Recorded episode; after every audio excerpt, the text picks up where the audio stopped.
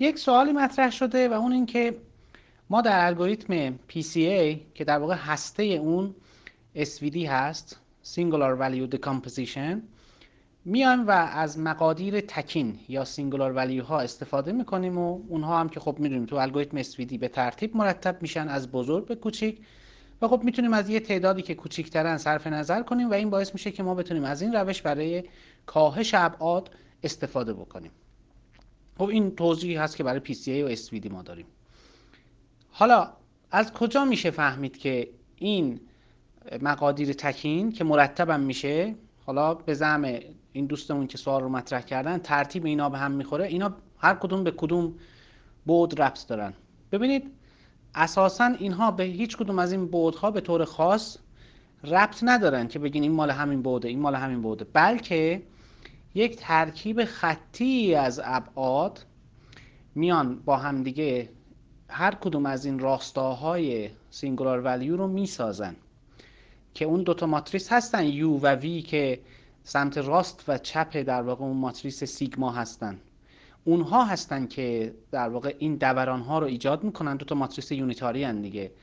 اونها هستن که این دوران ها رو ایجاد می‌کنن و با استفاده از اون سینگولار ولیو ها خود ماتریس دوباره قابل بازسازی هست. اتفاقا ما دیتامون یک نوعی هست که توی مسیرهای عادیش توی ابعاد عادیش نمیشه ترند اصلی و ترندهای اصلی رو کشف کرد. بلکه نیاز به یه مقدار دوران داره.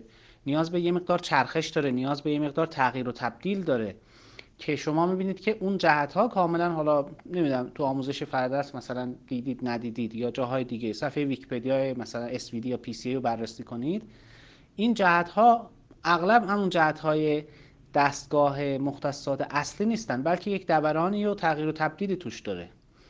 پس اینطوری نیست که این singular value ها هر کدومشون به یه بعد خاصی تو داده های اصلی ما ربط داشته باشن. نه. بلکه اینها جهت توضیع بیشینه هر کدوم از اینها رو میان و نشون میدن. جایی که تو اون جهت ما بیشترین واریانس رو داریم. چرا برای ما مهمه؟ برای اینکه ما بتونیم از یه زاویه‌ای نگاه بکنیم که تصویر بزرگتری از یک پدیده داشته باشیم. چرا؟ برای اینکه بتونیم بهتر ببینیم دیگه دید بهتری بهش داشته باشیم. به عنوان مثال من می‌خوام بگم شما فرض کنید برید یه استادیوم و بخواید فوتبال ببینید. خب؟ توی استادیوم نشستید بهترین جا کجاست؟ پشت دروازه جای خوبیه؟ نه. حالا شاید یه دوست داشته باشن ولی فکر می‌کنم حداقل به زعم خیلی از افراد این نباید جای مناسبی باشه. کجا بهترین جا هست؟ دقیقا یه جایی که وسط زمینه و در راستای خط طولی. یعنی از اون بر شما نگاه کنید. چرا؟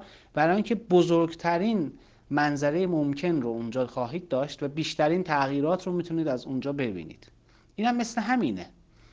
شما داده رو یه از یه زاویه‌ای بهش نگاه می‌کنید یه طوری دوران می‌دید که بیشترین واریانس ها رو بتونید ببینید که بیشترین تفکیک پذیری و بیشترین رزولوشن ایجاد بشه. و به همین دلیل که اساسا اگر به صورت کلی سینگولار ولیو ربط داشته باشه به ابعاد اصلی یعنی اصلا کاری انجام نداده که و به درد هم نمی‌خوره. البته بله بعضی مواقع هست که بر حسب اتفاق یکی از ابعاد بیشترین توضیح رو داره. بیشترین به نوعی واریانس رو خودش اصلا به تنهایی داره. اون حالت دیگه استثناست. اون به اتفاق اونطوری شده. نمیگم منتفی این که مثلا اینا ربط داشته باشن ولی در حالت کلی قاعدتا نباید ربط داشته باشه. و این اون فلسفه اصلی هر کدوم از این الگوریتم هست من پیشنهاد می‌کنم یه بار حالا از یه مرجعی مثلا کتاب هیکین خیلی خوبه تو این موضوع. مثلا صفحه ویکیپدیا اینو یه بار بخونید. البته ویکیپدیای فارسی نه ویکیپدیا انگلیسی. بخونید کامل برای شما این موضوع می‌تونه جا بیفته.